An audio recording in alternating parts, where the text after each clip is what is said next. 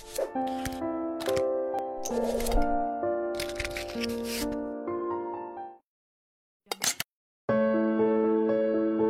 satu cara mempertahankan nikmat yang Allah berikan kepada kita ini adalah lain syakartum la azidannakum.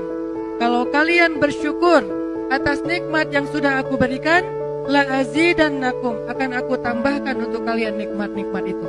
Ada satu kebaikan yang harus kita jaga bersama supaya Allah Subhanahu wa taala tidak mencabut nikmat yang Allah sudah berikan kepada kita. Caranya kita bersyukur. Cara bersyukurnya kita sama-sama terus belajar memperbaiki diri. Sama-sama terus belajar dan mengajak teman-teman kita, tetangga kita, geng kita, teman ngopi kita, teman main kita, teman nongkrong kita, semuanya kita ajak untuk sama-sama mendekat ke rumah Allah Subhanahu wa taala. Itulah bentuk syukur kita.